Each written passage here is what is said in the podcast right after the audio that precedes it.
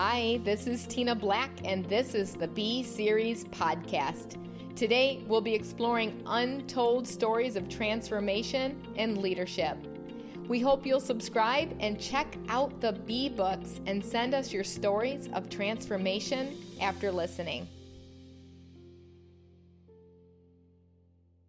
All right, this is really exciting um, moment for me doing this podcast interview with you, Lance Courtney. It's so cool. I had you just speak in our school, and you spoke to our salon teams in Michigan, and you were so good. I have to honestly tell you, you were one of the very best speakers I've ever heard. In fact, after you got done speaking, I thought, man, I wish this was going to continue on for a few more days because it was so powerful and so jam packed. I was just going through my notes again, and I want to expand on some of the things today. But before I do that, I want to introduce Lance. I went to your Instagram actually, and I love how you wrote out your bio. And I'm always curious because Instagram, you only have what like a few lines you can do a bio so you always yeah, it's very limited you have to yeah you have to be somewhat economical with your descriptions right they don't let you yeah. put much and i thought it was interesting that first you put public speaker you have certified dream coach and i want to i want to you know get dig into that a little bit. International trainer I definitely want to dig into that writer, my favorite thing is that you put joy from playing music. Wow. Okay. And then I was cracking up because it says your bills are paid by traveling, speaking, and writing. This is called the B series, BE series, meaning um, untold stories of leadership transformation. So things that people may have never heard, or maybe you've never thought about some of these things. I love it that I, I, I only knew that now. So, uh, and I love it I love things that are unscripted and somewhat unprepared because you, you, just you get what you get in the moment, which is fantastic. And I think that's a lot like life because you're given a compass, not a map. Anybody tries to sell you a map is usually selling oil. So, uh, but thanks. Okay, this is good. So I like it. I like it. I'm I'm I'm in. Sign me up. I love it. I know we're going to have a lot of fun with this. And I can tell you right now, people that are listening right now are going to be saying, man, I want whatever he is on because you are so full of so much joy and so much energy. Like I always say about when you play ball that, you make coffee nervous. And I feel that about yeah. you too. And that's, I know why we connect so well. And our salons, use um, all of your products that you have. And I, I have to say, it's really because of the service you give us. Of course, your product is absolutely incredible, but the service that you give us and the experience and who you are. And this, you know, of course, this is called the B series because Lance, what I've noticed is that most people become human doings and forget that they're actually human beings. And Absolutely. So, yeah, and the problem is, is that um, you can't continue to do do do do because you're going to do do all over yourself right? So you have yeah, to really totally. focus on being. And so what do you need to become to get to what you want to have? There's no way you would be traveling this many miles if you weren't working on becoming. And i know you and i've heard you speak so i know you work on a lot of really incredible things. I love it that you're one of 600 certified dream coaches in the world. I want to talk about that and then you're a vice president and managing partner of EasiHair Pro. And if you don't have a great extension company right now, you have to hire this company because I can tell you hands down, it's the best. My daughter is very picky with what she uses, and it's the only company that she will use, and she talks about it uh, so, so, so well. And you're the creator and facilitator of Top Gun Front Desk. You've changed a lot of our systems. It's an area that we've really been lacking in our salon teams as well as our school teams. Um, and you're the industry's first ever fully interactive front desk training webinar. I thought that was really, really interesting. And of course, you have two daughters, and they're both yeah. at university. They're 20, they're twins. Oh my yes. God. yes, that's, that's at least a rumor. They were born at the same time and came from the same place. I, guess, I hope that makes them twins. Yeah, and they're both at university, which means they got to sell a lot of hair. but yeah, I you know I think what you mentioned was was really key because it's not just the product. You know, it's everything that comes along with it. I made a commitment to myself and to this organization as well as the industry when I came on board EasiHair Pro back in 2013. And uh, before that, I was doing some consulting with them. And I, I, my commitment was I didn't want to come on board and, you know, help run another product company. Uh, I wasn't about selling widgets. And so I always say that we don't, you know, and people compliment our product a lot. That's what you'll never see world's best, blah, blah, blah. We let our our customers really brag about the product, but I always say we don't sell a product, we empower a process. And I think that's the big difference between a lot of manufacturers or, and players in the industry. You know, there's, there's new products that are coming out all the time. And who's to say whether somebody else's wet line or shampoo or hair extensions or whatever is better than another? Some of that is subjective. Some of that is very specific. You know, uh, but ultimately, I think it comes down to how does the product perform long term? Because anybody can sell you something one time. Um, the real sale begins after the sale, I, I always say. And what kind of support are you going to get? It doesn't matter if it's color line or a wet line or a great company like Paul Mitchell. What kind of support are you going to give the people that have the faith to step out in faith and partner with you? What kind of education support? You know, what kind of customer care? Uh, what type of you know back end support, social media support, and, and education being the most important thing. So I know we have a lot to discuss, but that's very near and dear. And I've always regarded us as an education company first and a manufacturing company second, which is why you get the experience that you get when you partner with EHP. Yeah. I, every time I interview people, Lance, I always look for that B message, that BE message. And what I'm seeing right now that this is going to be called Be Supportive because that's the bottom line. That's the reason why we buy your services is because you support us so much. You add so much value. Whereas most companies just sell you the product and then they go away. And you don't know the owner, you don't know the founders, you don't know the managing partners, you never meet them, and, and you don't have the type of service that you are providing. So I think this is going to be called Be Supportive, and we're going to talk about ways to well, be supportive. So tell us the journey that got you to where you are now. Oh my gosh. Well, it's been quite the journey. Uh, I can tell you this I started off in real estate, uh, and I quickly realized upon graduating real estate school that qualifying people for mortgages and pretending to like their children just wasn't for me so I had to go back to the drawing board. And, you know, in the larger like three day events, um, I, I, go into detail on, you know, my journey and my, my story. Um, but I'll, I, will say that I, I auditioned to be part of a comedy troupe. And I got called back for the second and the third audition, and there were less and less people. And when I finally got to the third audition, there were just a handful of people, most of which I really got along with and had remembered. So that was encouraging. And uh, so I, I got the green light, and I remember driving home, uh, rehearsing a very difficult conversation in the car with regard to how I was going to tell my mother that I was dropping out of college and um, to be a comedian. Jokes for a living. And she didn't take kindly to it and i think her strong opposition and response was where i really learned my first lesson about personal development you know for me what i've come to realize particularly in this past year is clarity doesn't always come from thinking. Clarity comes from engaging. Clarity comes from doing. Clarity comes from actually walking. It's interesting that you chose um, comedy, which I really believe that prepared you for what you do today because you learned how to get up in front of people and to mm. get a response from them, right? Yeah. And entertain them, which you're so entertaining on stage. I believe that completely prepared you. So let's talk about that for a minute. You know, what caused you, like, what was that deep thing down inside that you're, you know, I've got to make people laugh? Where did that come from? Well, interestingly enough, I don't think it's the answer that most people would think of. I mean, was I the class clown? Growing up? Yes. Was I sent to the principal's office a lot? Yes. Did I make my favorite teachers laugh and become addicted to it? Yes.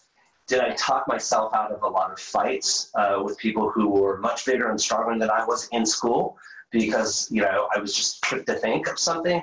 Yes, yes, and yes. But ultimately, to answer your question, what really got me into comedy was really um, just a way to deal with pain. You know, uh, I had gone through.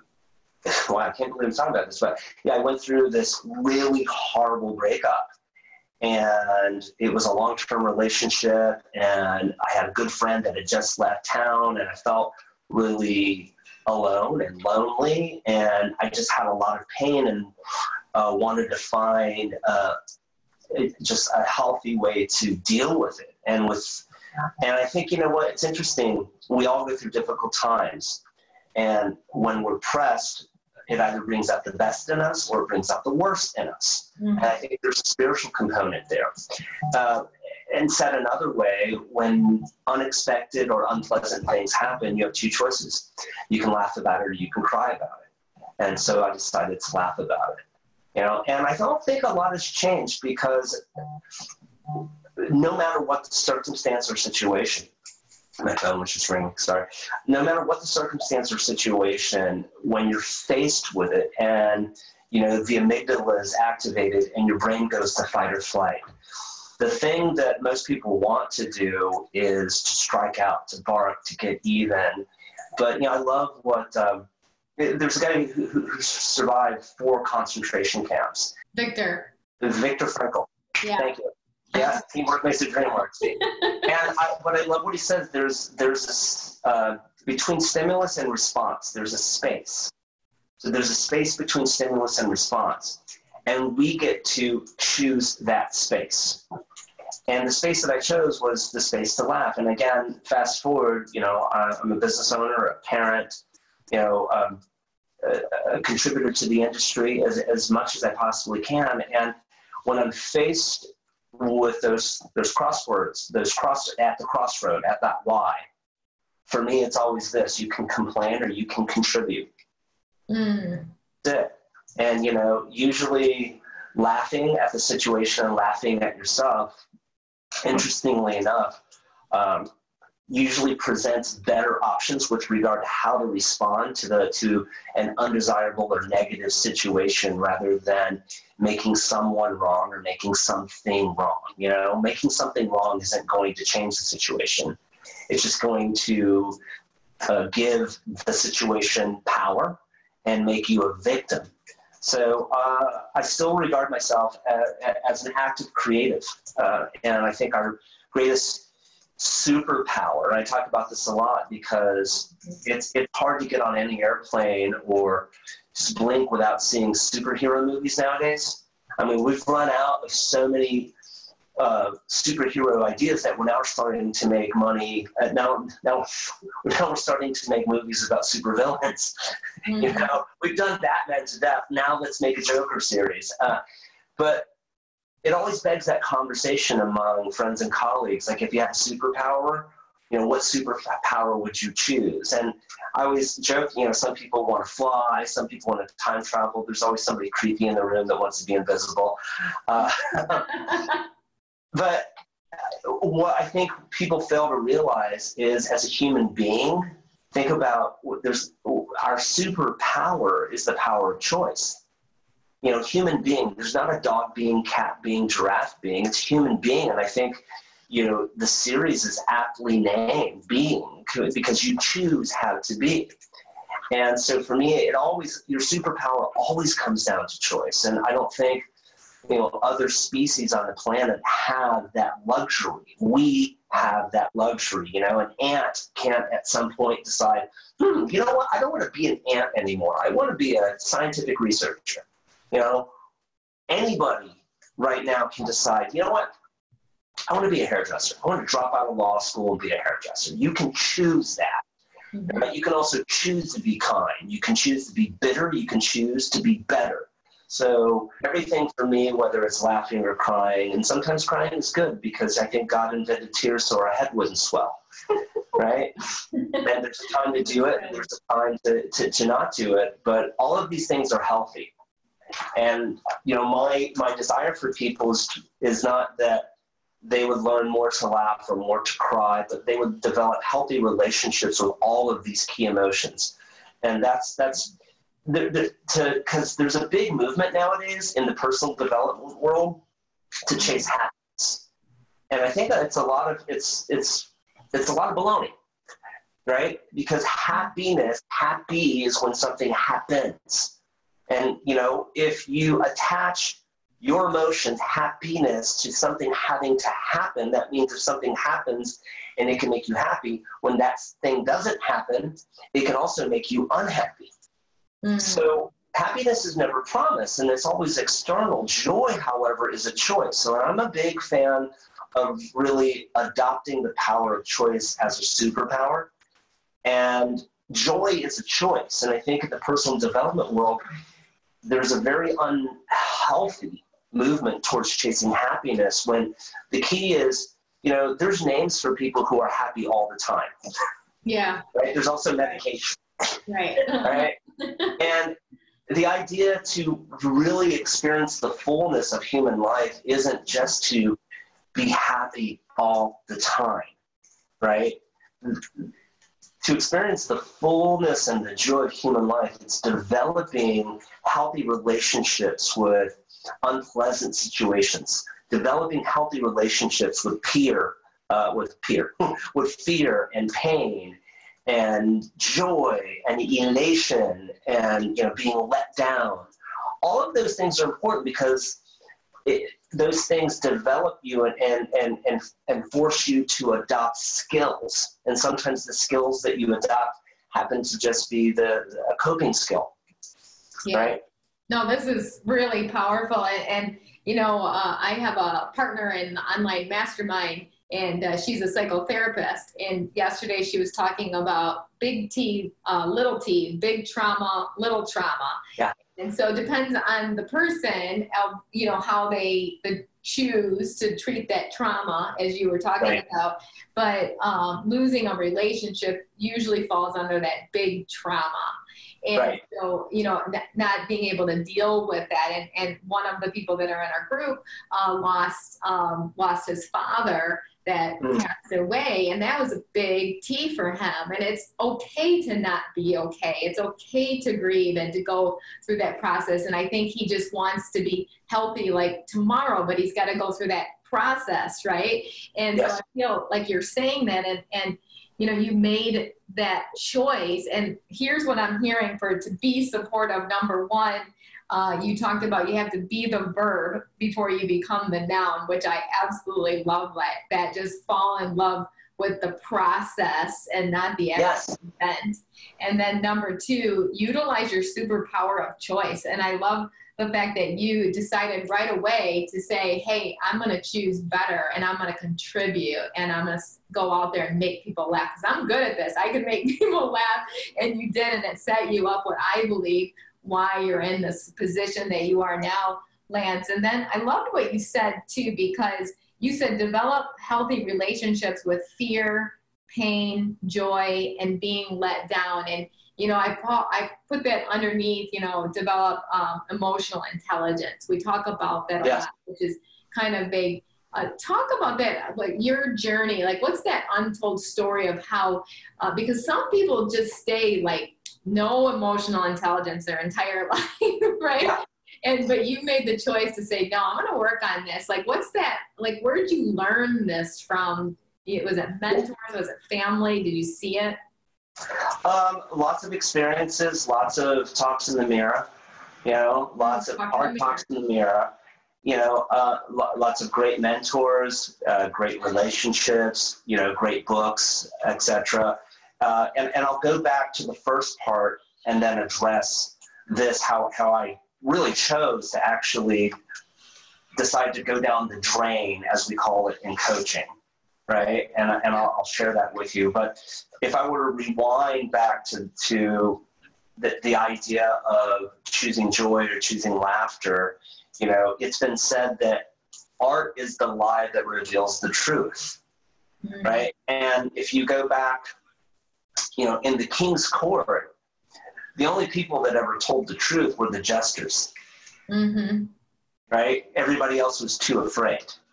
And I think we now live in a space and time where telling the truth is so important. And it, particularly people who are trying to fit into this insta world, look, you know, you can't fit in and stand out at the same time. Mm-hmm. Right? you've got to choose. And so the irony is, you know, growing up, like my mom is French Vietnamese, she's Asian, my dad's Italian Irish, and um, you know, in my family, people don't show a, a lot of emotions. There's like there's like three gears. There's happy, angry, don't talk to me, right? That's it. So, really trying to find the nuances between all of those gears. And I grew up in an environment transparently. It's funny, I, have never told this story before, but I'll, I'll share this with you where I was told you never talk about your problems at all. Mm-hmm. And especially ever share your problems with anybody who doesn't have the ability to help you solve the problem. Mm-hmm. Now, on one hand, I totally get that. You don't want to be this, you know, the person who always has this drama that you're bringing to the space. Then you end up becoming that person, and that's not necessarily attractive. I get that. However, if you dogmatically look at this, you never talk about your problems. And you definitely don't talk about them with anybody who doesn't have the power to next necessarily fix your problems. You're saying a lot of things. Uh, and ultimately, one of the things that you're saying is the only reason we ever talk about our problems is so other people can fix them. Well, you're in a relationship, and so many people who have been in relationships know that sometimes when you're having issues, challenges, problems, you face uh, difficult times, you want to talk to, to another person about it, not because you want your problem solved. In fact, you know, for the female audience who happens to be tuning in, the last thing you want is for one of us to solve your problems. Exactly. You want someone to listen. And within the listening, there's a great unbearing of the soul, and there's a great, you know, um, in coaching we call it witnessing. And so uh, it took me a long time to understand those nuances. I mean, it's been said that the definition of tyranny is the deliberate removal of nuance. And I, I don't think there's one dogmatic, you never talk about it with this, you do talk about it with that. I think developing emotional intelligence means that you're just really transparent about what you're feeling in the moment, and you also have done the work to understand that what you're feeling might not be the truth. Yeah. Right? It might be a story that you are making up. That's why I'm a big fan. If anybody wants the most inexpensive education, first of all, I mean, just read a book shut down your Netflix, mm-hmm. you know, uh, and I like to binge on Netflix occasionally, but there's nothing better than just reading a book because a book is a resource, is a tool, is is a, a you know a door that you get to open that you never even knew existed, right? A door that might open. Um, uh, might be the opening out of a dark room that you no longer want to be in. But I would say the most inexpensive education is a landmark forum. Uh, landmark education is a great program. And I don't make any money off of this, but it's so inexpensive. And what people really get is sometimes there are things that happen, and then there's what you made up about it. So, in other words, you can leave a meeting and you know you just led a meeting and then somebody is you know huffing and rolling their eyes. And you can instantly make that mean that they're not happy with something that you shared. Right? Right. It's not the fact. There's no absolute information. It's you're you're missing a lot of information, but that's where our brain goes. Our brain just goes and makes up a story about it. Mm. And the funny thing is, 90% of people actually don't confront that person in order to get clarity. They just make up a story that Sandra doesn't like me or doesn't like it when I share this or doesn't like what I have to share. And they forget that they make up the story. And fast forward, a month or two goes by or a week or two goes by and they have another slightly unpleasant experience or witness something they don't like about Sandra. And now they don't realize that their mind is now collecting evidence to make that story right. Yes. Right? and it's that they run this racket. When the reality is, if you would stop and just be honest and go, wow, you know, what, what can I do about this situation? And if you're not familiar with the drama triangle, I'll share this with you. So the drama triangle at the very top of the triangle uh, is, is the victim. Well, actually, it works like this. The bottom of the triangle. triangle. Yeah. Yeah. and then you have the persecutor, and then you have the rescuer, right? So the minute you make Sandra wrong, you become the victim, right? She becomes the persecutor. Maybe you don't want to feel like talking about this to Sandra, so you go and you share it with Susie. You go, you know what? After that meeting, you know, Sandra was rolling her eyes and she was just huffing, and I, I, I don't, I don't think she likes me, right? And now Susie tries to rescue the situation and go, you know what? No, she's had a hard life. You know what? You have to understand this. And that. now she tries to make amends when the reality is if you flip the triangle, instead of victim, you have creator. Right? So victims at the bottom. Instead of victim, you have creator. Instead of persecutor, you have coach. Instead of rescuer, right, you have challenger. Now, if you decide, instead of being a victim, if you just go to Sandra and not like point your finger in her face, but hey, listen, when we left that meeting, I noticed that you were rolling your eyes and you were huffing. And I made it mean that you were upset with me or didn't like what I had to share in the meeting, right? Am I off track? Or can you help clarify that? Wow, drama be gone, right? Because you actually took responsibility and you decided you were going to create something in order to, you know, not have to live with that story that your brain made up. You know, your amygdala is a powerful thing because your brain, your, your, your brain doesn't care if you're happy or not. You know, there's been more studies on brain research in the past five years than the past 15. Your, your brain is designed to prevent you from danger, from being eaten by lions. But the likelihood of a lion walking through any salon in North America or the world is very slim. So you no longer have that threat. So your brain makes up things to be upset about, such as the fact that Sandra rolled her eyes during a meeting and she huffed and puffed afterwards. Mm-hmm. And we can choose to adopt that story, or we can choose to press pause and then go create a new one and at least get clarity before we come to some kind of conclusion, particularly without absolute mm-hmm. information. So I know that was a lot. I just wanted to give examples with regard to, for me, the importance of developing emotional intelligence meant, you know, richer relationships with people. It also, ironically, sometimes means less relationships with larger crowds. Not to say that, I mean, I'm very comfortable, as you know, on stage and in front of lots of people. But what I mean, developing emotional intelligence means having the wisdom to know, you know what? That person's energy, there's nothing wrong with that person, but you know, that person's energy is somewhat toxic for me. So I'm going to choose. And I believe that there's two types of people that you can surround yourself with. You know, naysayers or waysayers.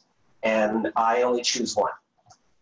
Oh, and wow. So, I love it. Choose waysayers. Yeah. Waysayers, yes. I want to unpack a little bit of this, Lance, because you hit on something really powerful. Because I think one of the biggest um, things that I hear, because I coach salon owners as well too, and I see it in my own companies, is the drama that happens.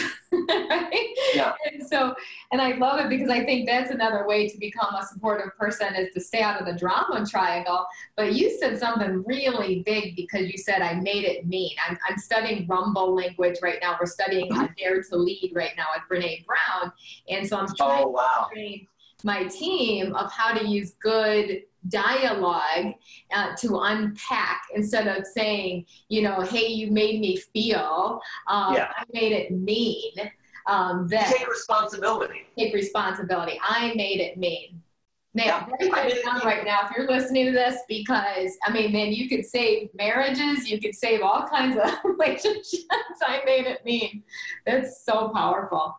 Well, I think who we are in life is, you know, we can choose to be victims. And being a victim doesn't always necessarily mean that you're the damsel in, the tr- in distress and you've been tied to the railroad tracks with, you know, the guy in the, the, the evil villain in the top hat standing over you, waiting for Dudley Do-Right to rescue you.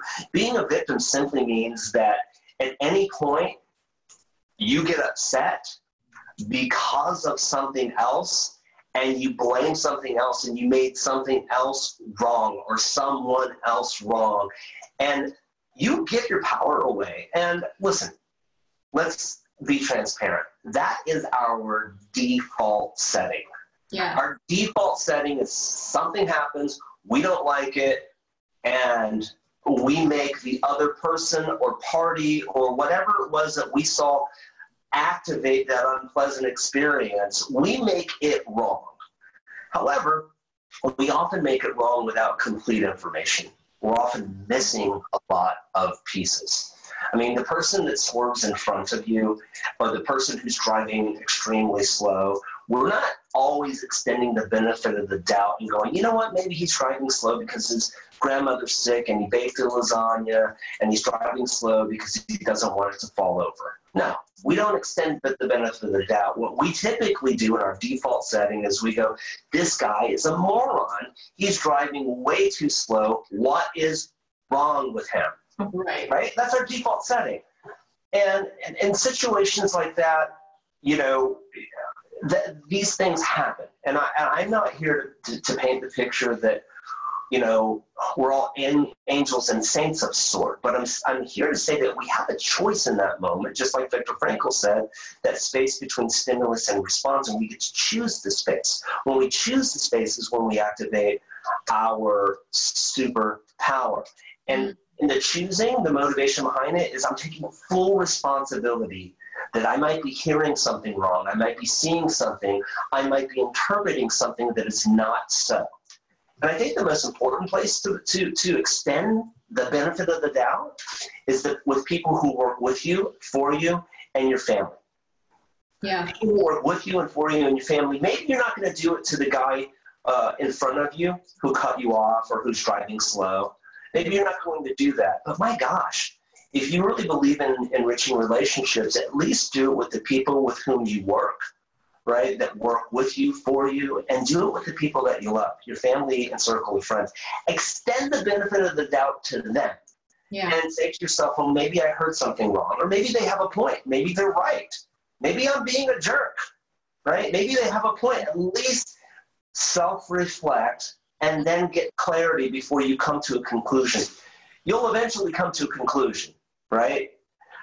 I, I guess, if anything, the hack is to put a pause on the conclusion, investigate as much as you possibly can, mm-hmm. holding anything as a possibility. And once you've gathered all of the information, then feel free to come to that conclusion. Yeah, no, that's really powerful. And I think most of our default setting is immediately like something will happen. And I had to stop myself from doing this is something would happen in one of my companies and I would run right to my husband, tell him the story get him all riled up. Now we created our own little drama triangle, and now it's like now we got to backpedal when I could have spent the time of just getting clarity from that person on my team. And so I think that's that's one of the challenges, you know, that we'll see with people in our companies is they'll probably run right to their family or to another team member and you know explain to them what happened. They only get half the information. And you said um, instead of them being a rescuer, they need to jump in to being a challenger. And I keep talking to my team about stop being a people pleaser and start being a people challenger. And so that's yes. really resonating with them. And so let's let's talk about that for a minute because that's something that I love about you, Lance, that you to be supportive, you have to be a challenger. How have you been able to step into that role to challenge people more? And I know you've gone through the certified uh, international trainer and certified dream coach. So, talk through that process. What made you jump into that as well and become a really great coach, too? Well, you know, for me, and I think you witnessed this as well. Um, if you've ever read a book or heard somebody make a salient point in such a way that resonated with you and made you somewhat internalize the information and say, gosh, you know what? That makes sense to me. And I've always thought that. I've just never had the language for it. Mm-hmm. Or that makes sense to me and I totally get that. Um, but boy, that, that person has, they've got a lot of tools in their toolbox, right? right. So for me, I always get, I get super curious and, um, I saw, uh, so it, it, along the journey, and I think this is where it's important as a creative to continue to create even when you're experiencing writer's block, even when you are looking at the screen or you're looking at whatever the, the, the, the canvas is and nothing's coming to you, you know, why it's so important to keep going because some, something will come up. And for me, going through the journey, uh, I was starting to flatline and I'm always looking for fresh information, right? You know, and I think all of us have that need and that desire to, to, to be inspired. You can have the greatest chocolate cake in the world, but there's a thing called hedonic adaptation, and if you have it every single day for seven weeks, it's going to taste like poo. Right? so I think we're always looking for like a fresh spark. And I you know part of this conversation is like, you know, what's the fresh spark? Be the fresh spark. Yeah. And and, and I think, you know, if you have a safety net, then you're never going to play full out. You're never going to go all in.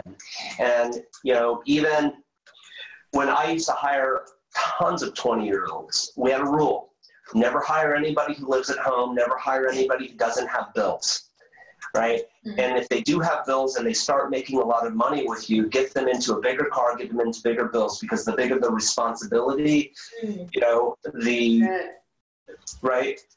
Yeah. The bigger the responsibility, the bigger the accountability, etc. So they're all completely related. So for me, I didn't have any safety net. I, you know, I haven't lived at home since 17, and so it was all in. I mean, I went the majority of my entire adulthood, I was psychologically unemployable, meaning that I didn't make a single dollar that wasn't commission related at all. Yeah. I didn't make a salary, I didn't make a weekly, none of that. Everything from comedy to my start in the salon industry to promotions, marketing, advertising, coaching, training, all of that if there was a dollar that I made, it was because there was a difference that I made. Yeah. That was it. Powerful. Yeah, and there was for me, there was no backup plan. There was no 401k. There was no, you know, rich parents that are going to save me, mm-hmm. grandparents that are about to die and leave me an inheritance. There was none of that. And not that there's anything wrong with that. If, if you're at a place where you have family that is there for you and they have the means to support you, that's great. However, you know, I think there's a certain pride that you you can't manufacture. Uh, it's and when I say pride, I, I mean it in the most positive way. There's a certain pride that comes with the ownership of being your own person that you absolutely cannot manufacture. And I believe that people who allow themselves the space to become their own person without any safety nets put themselves in, in the full immersion of life. Mm-hmm. And, and like one of my favorite quotes is by the poet Yeats, who says that you know life is full of magic things patiently awaiting for our senses to sharpen.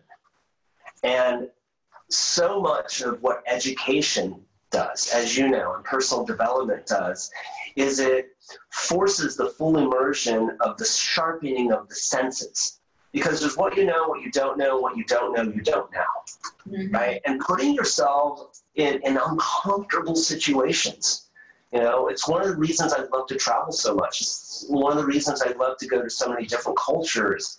And because I don't want to be comfortable. I don't want to recycle the same thing that I did, you know, for the past 164 days. Mm-hmm. Right? It's a new day. I want to have a new experience. And that doesn't necessarily mean that I'm, I'm globe-trotting every single day because the brain needs a certain amount of routine to be effective and needs a certain amount of novelty to be impactful. Mm-hmm. And, you, you, and you need that, right? So I would say, whoever you are, if you're 20, the best thing that you could do is to take expensive vacations. And it seems like the most reckless thing to do because I could tell you in generations prior to that, they would say save for a rainy day. You need, you know, a rainy day fund. You need, and all of that is really important. But you know, we're descendants of the most neurotic individuals, and it served us for quite some time. But sometimes we're just never present and in the moment. We're always living you know, and getting ready to get ready to get going to get started. And I've seen generations and generations before me that attached happiness to some long term goal in the future, only to give up the best years of their life. Mm. You know, doing the same thing mm-hmm. for 300 something days out of the year and becoming bored and bitter and discontent. And so, my advice, if any, just comes from experience. If you're 20, if you're 30, if you're alive and you can fall in the mirror, take expensive vacations. And why? It's it's the most ironically inexpensive education you can take. Go to a foreign country where you don't speak the language, immerse yourself, eat the local food, get uncomfortable. It is such an education because as much as you might learn about their culture, you'll learn so much more about who you are as a human being and you'll learn how small you are in this universe and how big you're yet to be. So that would be my advice. And I think it's just as simple nowadays. You don't need a travel agent. You can go to Google Flights, you can go online, and it's just about clicking the submit button. When you buy the ticket, that's the commitment. And it's the best thing you could possibly do. Best thing you could I love it. My staff is listening to this and they're getting pumped up. I can just tell right now, which because oh, cool. their language. And in fact, we have uh, quite a few of us going next year, 2020, to Africa to build some homes, South Africa. And uh, trust me when I tell you, their life will be changed. We had a few of them went to Nepal a couple of years ago and trained women that were caught in sex trafficking, and they're going again in 2021. And yes create that type of environment, that type of culture to create those types of trips because we know that it is going to expand their mm-hmm. mind, like you were saying. And and so you hit on some great things, Lanson. And I want to jump into another topic because it was something that you spoke about. But before I do, I want to kind of, you know, recap what you just said uh, because you, you have a lot here. How to become a supportive person. Basically, when I say be supportive, I mean a person that adds value like you. And that's why I believe that you are so successful. successful. And the first one is be the verb before you become the noun. Uh, we already said number two is activate your superpower, the power of choice, uh, develop healthy relationships. And I actually changed that to richer relationships with people. You mentioned that by being transparent and being honest, uh, staying out of the drama triangle. Um, you mentioned earlier talk in the mirror, and I'm assuming it's affirmations and just saying, hey, you can it's do it, right? It's for me. It's less affirmations and more just. Are you being honest with yourself right now? Was good. How, how have you contributed to this? How can you be a better contribution to the desired result that you want to experience? And at the end of the day, that conversation is always framed in the choice. You can complain or you can contribute. You can't do both. So choose right now, right? And sometimes we need that opportunity to, to, to, to let out some steam. But you know, we have to be careful. Letting out steam is completely different than coming to conclusions about why you're letting out steam. Right? This was so impactful. Um, so something happens, you got a little drama going on, which we all do, right? Run into the bathroom, look in the oh. mirror, and just say, How have I contributed to this? There's something about looking at yourself in the mirror. And you know, it's funny, the other day, I yeah, you might want to check the stalls first, by the way. Check the stalls, yeah. That's yeah. good. good idea because people are gonna be like, they're be running out, you know, like crazy woman yeah. is in, in the bathroom. No, that's good. I love this because the other day I, I went in the car and I turned off the radio and uh, just for one hour just prayed out loud to God. Normally I'm just praying silently and I thought, you know, I'm gonna do something different for an hour and I'm yeah. pray out loud. It was awkward at first, then I got used to it. But by the time I got there an hour later, I just felt this complete sense of peace that I felt like I just like got rid of all the baggage that was holding me down, you know, that monkey on my back. And it, it was really powerful. So talk to yourself, talk in the mirror. And then um, I love that you said you can't fit in and stand out at the same time. And I believe, you know, just being that uncommon person and i believe that's going to help you to become supportive you said read books like be super curious looking for fresh information all the time i just spoke to one of my team members in her one-on-one and she's like yeah i'm listening to all these podcasts and reading books and but I wasn't hearing what she was learning from it. So I said, hey, why don't you do a ACT? Have you ever heard of it? So what do you want to take action on? What do you want to change? What do you want to teach? And why don't you just send me some things so that you have accountability to it and I can hear and I can support you. I can be yeah. supportive, right? And she's like, oh yeah, that's a great idea. I think I'll apply that in the future. And then of course, um, I really love what you just said last. You said fully immerse yourself, get rid of those safety nets. And so let's flip the coin here. And you said something which I thought was really awesome, but you didn't dig into that real deep. And you said there's three reasons why salons fail. And you talked about the CBAs of business. So the lack right. of clarity, lack of belief, the lack of action. Can you expand on that? Because I think this fits any industry. Yeah, absolutely. And and uh, and I'll say, yeah, the speed of the leader definitely determines the pace of the pack. And so, uh, and I'll share. I'll, I'll, I'll, try and and weave in something I wanted to share with regard to South Africa, which is where you're going, and weave it into maybe a lesson that helps answer this question. Is that right? Yes, that's and perfect. maybe fall into the theme of be supportive. Uh, my my first speaking gig in South Africa was in Cape Town 2014, and we were running late to try and find the uh, the event space where everything was happening. And it was in the morning, and so we raced up, and there was a guard there, and rolled down the window, and the guard pleasantly, with big white teeth, says, "Good morning," and we said, hi, where is the such and such room? We're looking for this, that, and the other thing. And he patiently just blinked his eyes and nodded. He goes, how are you today?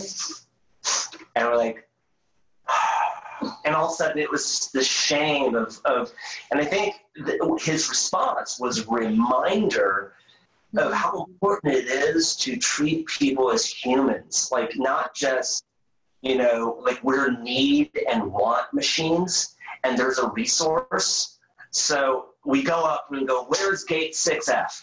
And so, you know, the little things like, good morning, can I ask you? And so that was a, such a powerful reminder. Listen, there's something we need from this person. We have to remember he is a person. Mm-hmm. How about mm-hmm. rolling up the window? It doesn't take that long to say good morning, you know, yeah. ask about his day, and then say, you know what, we're, we're lost and we're looking for this. Can you assist us? And they're much more likely to want to help us and be much more inspired than required, you know? So, um, and I think as leaders, we, we, we quite often don't stop and consider the needs of the people who work with us and or for us. You know, that our organization has needs, our organizations have wants, we have OKRs, uh, and if, if, anyone doesn't know what OKRs are, they're objectives and key results. I find that when everybody understands the objectives and key results, the, the micromanaging um, tends to disappear because everybody understands it at a, at a higher level. But your organization has needs, wants, OKRs, goals, objectives, and that's great. And then you have people within the organization who are going to do the heavy lifting and help help you meet those goals it, it's really important to consider they are people. You know, mm-hmm. hey, good morning. Hey, Jen, how's Clark? How you feeling? I know you're feeling bad. You know, there's a guy Ray who works for us this morning. Hey, Ray, this morning, first thing I, hey, Ray, are you doing any better? Uh, not too well, but you know, I have this project that I need to get in.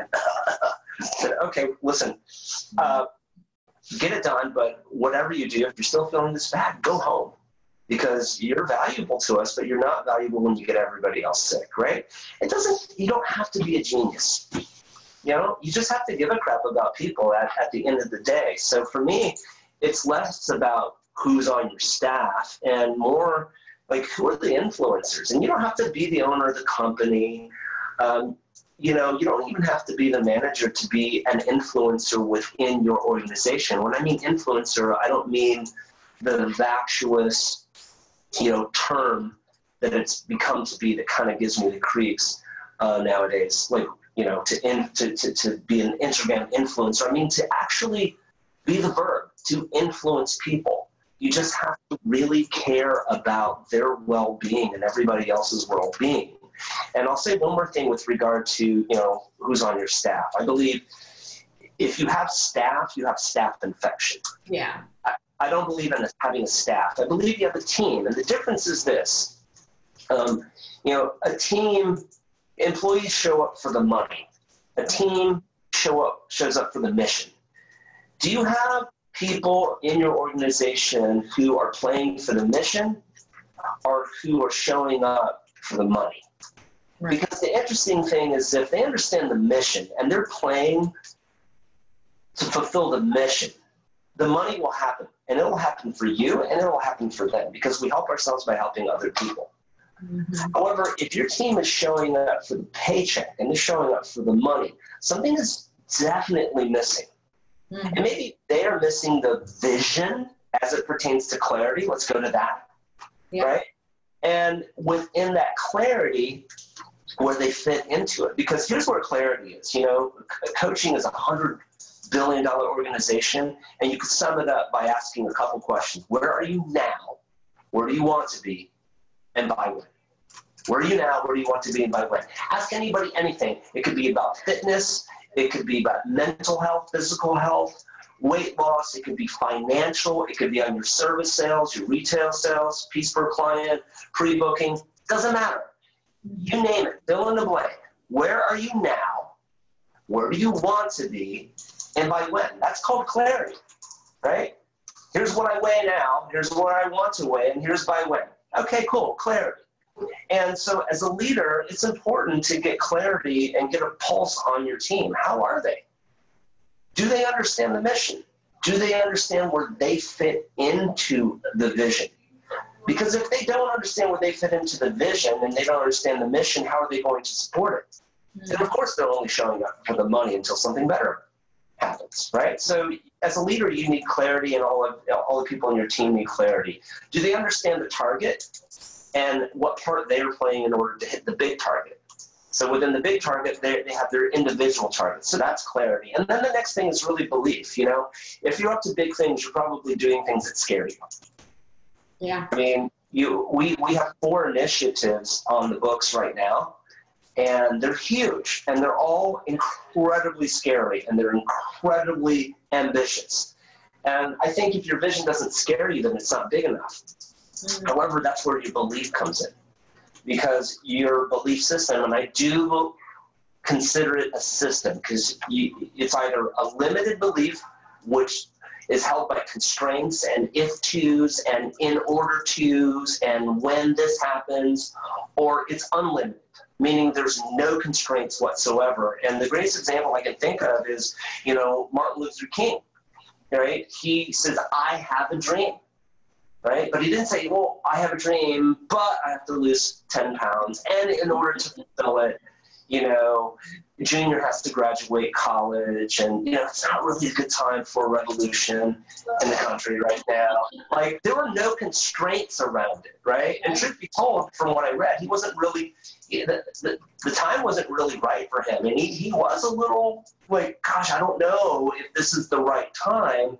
But in the face of that you have to believe in the mission you have to believe in the vision and it might scare you a little bit. And then most importantly and i think this is what you know, the, the civil rights movement wouldn't be what it was without the most important piece, and that's action. You know, action in the face of potential failure, action in the face of potential ridicule, action in the face of potential criticism. You know, there are some people out there who are visionaries, who are great artists, and they should be putting their stuff out, but they're not putting it out because why? Because they might have to read those YouTube comments, and God forbid mm-hmm. they read a YouTube comment and somebody says that they have a bad voice or they're too fat in that dress or, you know, their hair cutting technique sucks. And the thing is, it, if you are going to filter your life through the opinions of other people, you are always going to live a substandard life. And the reality is, you weren't born to fake perfection. You were born to learn from your experiences, and in spite of and because of, march through and take action in spite of and because of. And I can share this with you. And this is this is the thing that still resonates with me to this day. It was 10 years ago, and I happened to be renewing my passport, and I uh, it was a hot summer day, and uh, I live in San Diego now, but I happen to be in Dallas, Texas, and if God forbid you've ever been in Dallas, Texas, in the middle of July, you know how hot it can be. So I went to the post office. There happens to be a line running outside the passport office to get in. And as I get into the queue, I look over to the right, and there's a gentleman in a full body cast. I mean, he was like, had his arm out like this and had his arm around the bench like this. I don't know if you can see me. And he's in a full body cast from here, from here all the way down with only one arm out. Wow. And I look at him and I'm kind of I'm in that space like, geez, this is miserable. Gosh, you know, creating the drama, like the drama triangle full on, like government offices. I have an appointment, I'm still gonna wait for an hour. Da da da. Like I'm like, I haven't voiced it, but that movie is playing in my head. Mm-hmm. Right? And I look over and the pattern interrupt is seeing this gentleman, and I remember looking at him and I went, Wow how are you doing? Right? And usually when people ask that, they ask that because they're nervous. Like you get into the elevator and you ask somebody, how are you doing? Like that's inauthentic. Right. But in this case, I literally was feeling sorry for myself. I look over at him and realize he's in really bad shape. And so automatically, without even thinking, I ask, wow, how are you doing? And without hesitation, he says, and he kind of looked down and he says, blessed. I looked at him like shocked, right? And he's seeing my reaction, says, and he kind of takes this one free hand and he says, in spite of and because of. And I, I was, wow, that blew me away. And in that moment, I felt like so small, insignificant, and so ashamed of the story that had been running in my head, right? And so within this clarity belief and, and, and, and action, taking action isn't always comfortable. Mm. It's not always pleasant. And we sometimes have to believe in spite of and because of. And still find that space to be grateful for where we are along the journey. You know, anything worth doing is worth suffering for. And in this in this day and age where people just want to do something amazing and then put it on social media and hope they get you know 100,000 followers, it's unrealistic. And I think that's where uh, and I'm the king of setting unrealistic expectations, but I mean unrealistic in, uh, or I should rather say unhealthy, because you, you have to be willing to suffer for your art right? Anybody who writes a screenplay is going to write a really crappy screenplay. Your first draft is not going to be your best draft. It never is. Your first song is not going to be your best song. Your first haircut's not your best haircut. Your first fill in the blank, do anything that is worth doing is not going to be your best.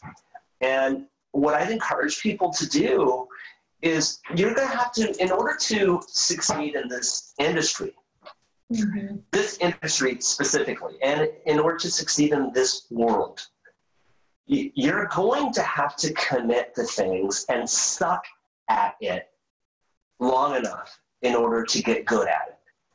And you know, uh, so I run a train the trainer program twice a year with EasiHair Pro, and we get hundreds of applicants that have come in. Some of your people have come to San Diego for train the trainer. Right. And you know, they see an educator on stage and like, I want to do that. I want to change lives. Mm-hmm. I've actually talked to people who are like, I just I want to motivate people.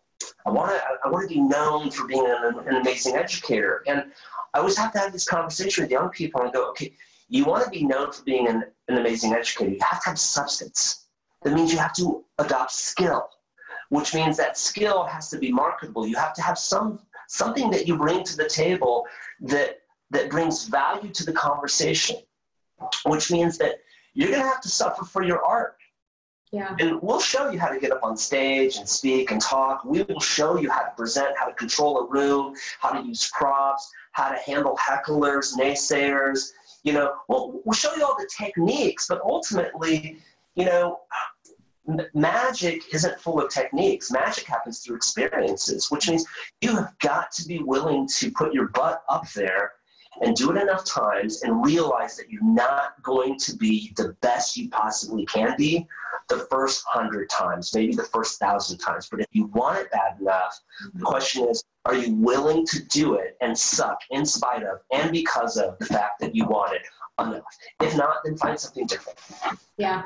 I love it. And I think that's one of the steps to be supportive. You have to be willing to suffer because you're not going to be able to support or add value to people unless you've suffered yourself. and so let's let's unlock that just for a second yeah. Because you told a really great story about Netflix and Blockbuster on stage. And then I got to hear Marc Randolph speak on a podcast recently, and he was the first company the company's first CEO. And talk about suffering they were $50 million in debt when they went to Blockbuster and asked them to partner with them.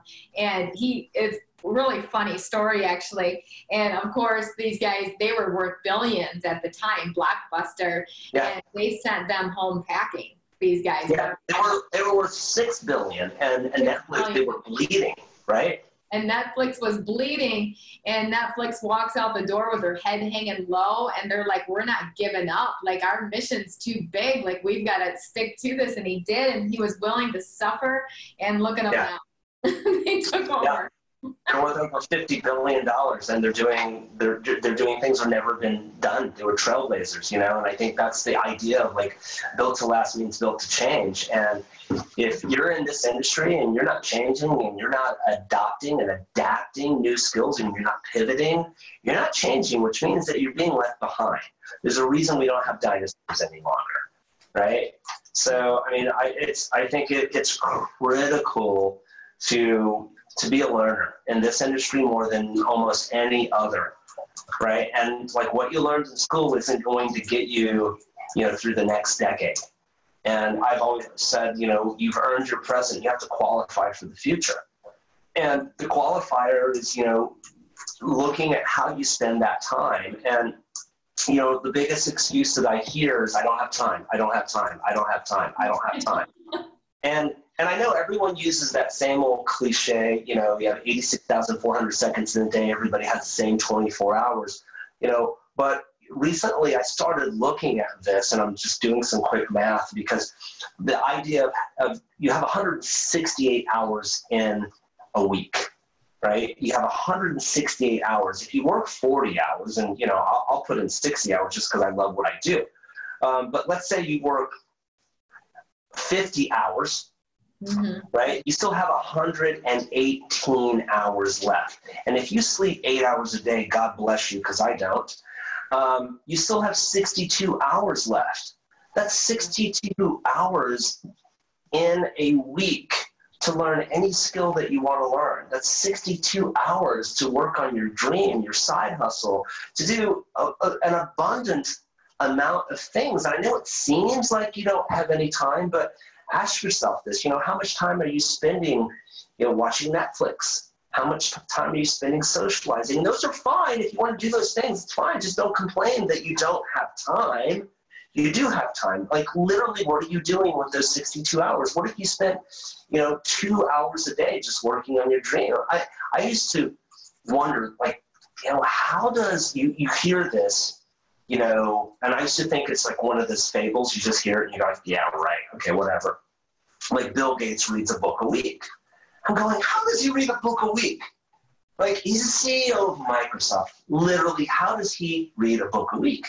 And then in my journey, I started meeting more and more people who are actually literally reading a book a week. Mm-hmm. How are you doing this? And then I got so curious. So okay, well, here, you know, and it's been said behind everything that is magic is a method, right? Behind the magic is a method. I started looking at the method. I'm like, okay, great. If I read 20 minutes in the morning, I read 20 minutes at night, right? And I listen to the audiobook version in the car and I read on the plane while I travel a lot. You know what? You know what? I'm going to read at least two to three chapters, right, every two days. Two to three chapters religiously. Most books have eight to 10 chapters. So by the end of the week, I read a book. Guess what? Last year, I read a book a week. And I'm not saying that to pat myself on the back. I'm saying that because I used to look and hear, I look at, at people like Bill Gates, and I used to hear these stories about how people do these things and wonder, how's that possible? Listen, everybody, the average person, has anywhere between 62 to 82 hours of spare time that you're not sleeping, that you're not working. What are you doing with that time? It's a choice. It's a choice. That's our superpower. That's, That's your superpower. That's incredible. And you know what? This has been such a great, I could go on for days. And I know you don't I want to thank you so much for giving your time to this as well, too. Something I want to hit on before we get off, and then I'll let you give your last piece of advice because when you were talking about suffering, being willing to suffer, one of the things I keep hearing over and over uh, by my team or different people is I feel so overwhelmed. and yeah. I'm like, embrace the overwhelm. That's good. You're in a good spot. Yeah. Um, what advice do you give to that person that says, I'm just overwhelmed? What advice? Mm. well, A, it's better than being underwhelmed. That's right. Trust me. I, I've been to a few networking events where I was underwhelmed. Much rather be overwhelmed. Yes. Uh, the other thing, though, as far as the coping, I think there's there's uh, coping and then there's strategy. The importance of understanding breath work, understanding meditation, understanding that meditation is something that yogis do and meditation isn't necessarily related to a particular religion, right? Mm-hmm. The importance of understanding how to control your mind in order to control your physiology, your body, is huge. And so, breath work, you know, simply taking six deep breaths in, deep breath in through your nostrils, right? filling up your case, filling up your, your stomach, and then out through your mouth like a straw. Taking six deep cleansing breaths can absolutely shift your state. you have you have three major states. There's more, but you have three major states. You have your physical, your your, your emotional, your mental, and your physical. Your EMP, emotional, mental, and physical, and they're all connected. And when you change one state, you change another. So overwhelm is an emotional and mental state. However, when you physically, when you physiologically change your state physically, you also change your emotional state.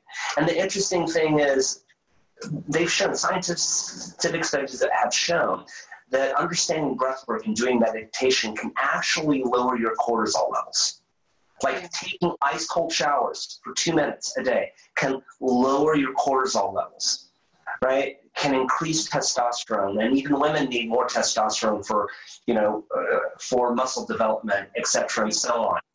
You know, these things are really important, and I'm I'm really talking like coping, but strategically, once you've, I don't do anything.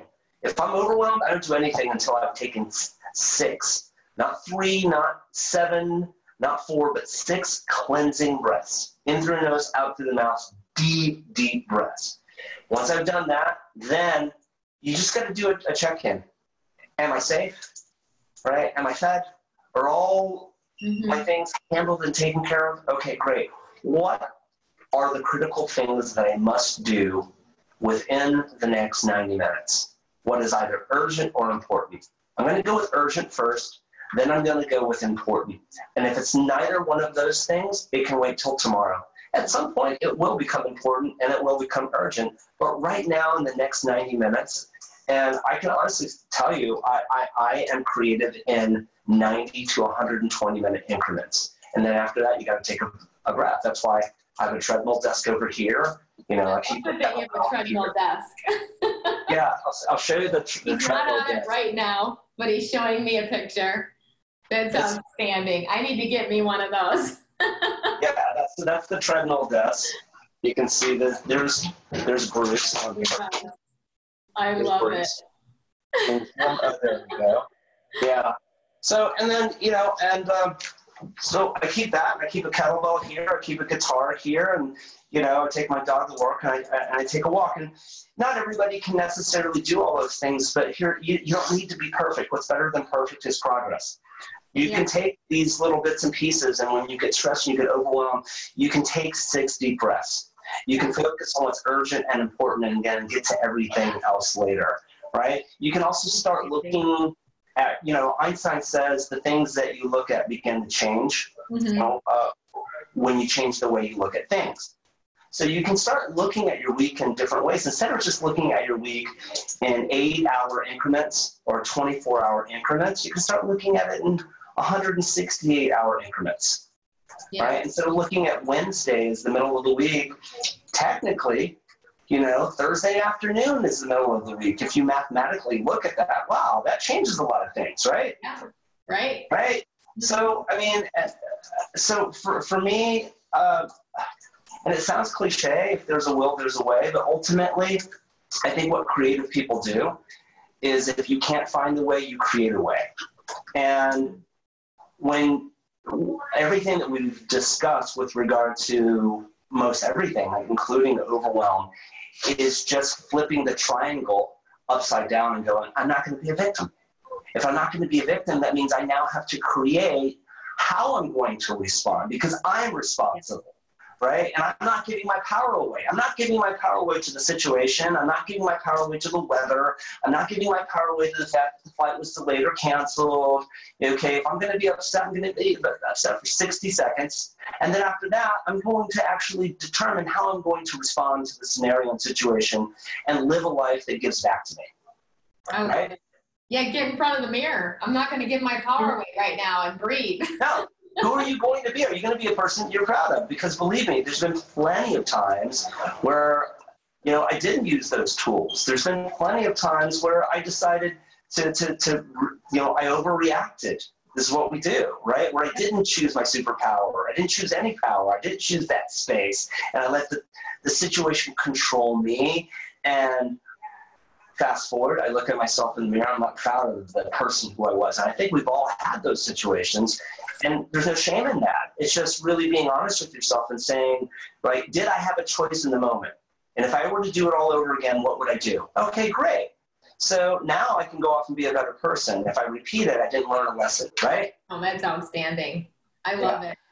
Well, Lance, I mean, this has just been incredible, and I can't thank you enough. What last piece of advice do you want to give everyone to be supportive, or any advice that you want to give? You know, you get to a stage where um, you get to a stage where at some point you realize there's a lot more yesterdays than there are tomorrows. Yeah. And you, the when you get there, what I would I, what I would invite everybody to do is consider, you know, what do you want your next set of tomorrows to be? What do you want your next set of tomorrows to look like? Right now, there's a good, there's a fund in Silicon Valley, and there's billions of dollars being invested into extending life as we know it. Uh, there's a lot of people who want to live forever. This is just your physical body. This is it. You know, is not your spiritual body. But life as we know it, you is is somewhat limited and it's finite. You know, and there's been so much research put into extending life and for me, it's almost like as great as that is. For me, it's it's like when I drive down the roads here in California, we have some of our highways that are like six, seven, eight lane highways. It's ridiculous. And they want to. There's a part uh, in San Diego where there's expanding, and it's it's my very exit. Uh, if I don't take the coast, which means if I don't take the coast, I'm late. But, my point is this what I realize is it doesn't matter how many lanes they put on the highway. If people still continue to drive the way they drive, right, slow in the left hand lane, you know who you are, then people are still going to have the same experience, right? Mm-hmm. So yeah, there's hundreds of billion dollars being invested into biohacking and looking at how we can extend life. When we know so many different things that we can do you know don't eat sugars take cold showers etc and so on. But even if they hit the mother lode and it's like okay boom here's all you have to do to extend your life x amount what are you going to do to make that life worth living and, and, and valuable? You know there's a, a line at the end, end of the film uh, a flight from death, a quest for immortality, and the the the, the movie ends on this line: um, everything has been figured out except how to live. So perhaps the question is not what do we do about death? What do we do about life? Life is made up of these individual moments. And it's up to us to make sure that these moments are interconnected, vital, and grand to create a masterpiece of life, one that we would willingly live again and again throughout all of eternity. Mm. Is what we can strive for. Now, you hear a line like that, and you're really blown away by the poetry of it, and more so the chasm of where we are versus that that that that visual picture. But the punctuation is something I believe a lot of people miss. It's the last part of it this is what we can strive for. See, it's in the striving where we understand the value of disappointment and despair and loneliness. It's, it's in the striving where we become better and not bitter. It's in the striving that we bring value to other com- conversations. And it's in the striving that we're able, able to comfort a friend, a loved one, coworker, that we're able to grieve with people because we've been there. This is the full human experience. That's what I want for everybody. Wow, that's really powerful, Lance. I love it. How can people find you? You can find me uh, at Lance Courtney on Instagram. Uh, I don't do the Facebooks a lot, uh, but if you are there, you just have to wait for me to respond because I rarely am on Facebook. But Instagram at Lance Courtney. You can also find me www.easihairpro.com. It's easy with an I, E A S I H A I R P R O.com. Uh, shoot me a, a, line if, if you want to continue this dialogue, etc., and so on. I'm always posting things in my stories and feed, etc., and so on. So I'm pretty active that way. I love right? it. Thanks, Lance. It's L A N C E Courtney, C O U R T N E Y. Thanks for listening. And don't forget to send us your stories of transformation through www.tinablack.net. If you enjoyed this podcast, be sure to give it a rating and subscribe. See you next time.